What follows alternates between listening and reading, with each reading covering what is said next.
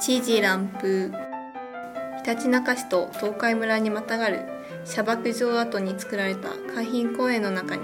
沢田湧水として人々に親しまれている場所があります。そこは広い砂浜の中でただ一箇所だけ清らかな水が湧いていて沢田川という小川が流れています。今から400年以上前の江戸時代の初めの頃この辺りには青塚村大塚村二俣村の3つの村があって沢田宣言と言われたぐらいたくさんの家が建ち大層栄えていました。村人は漁をしたり海水から塩を取ったり田畑を耕したりしてのどかに暮らしていました。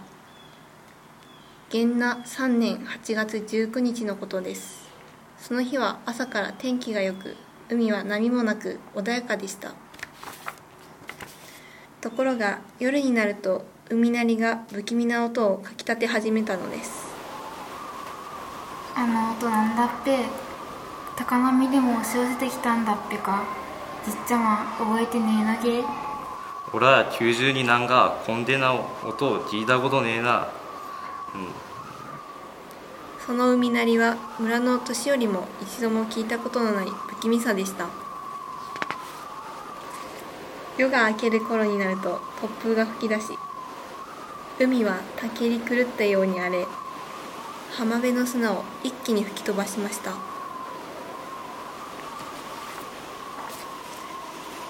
沢田はその頃暴風林もなく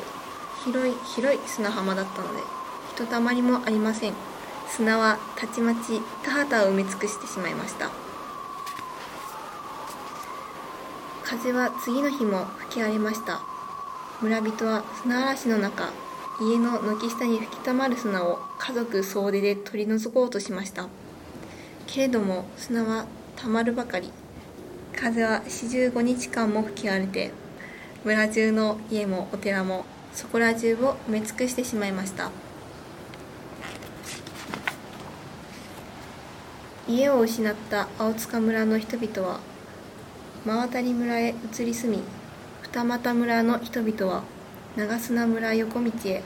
大塚村の人々は前浜村現在の阿字ヶ浦へ移り住みました。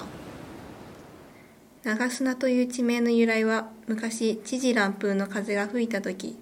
砂がその村を全部覆ってしまいそれで長砂というのではないかねという言い伝えがあります。このお話には面白い言い伝えがもう一つ残っています。井戸さ入れ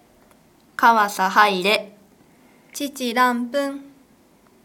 という目に入ったゴミを取り除く呪文があります。この呪文は当時村人が砂嵐が収まるように唱えた呪文であったとも伝えられています。父乱風おしまい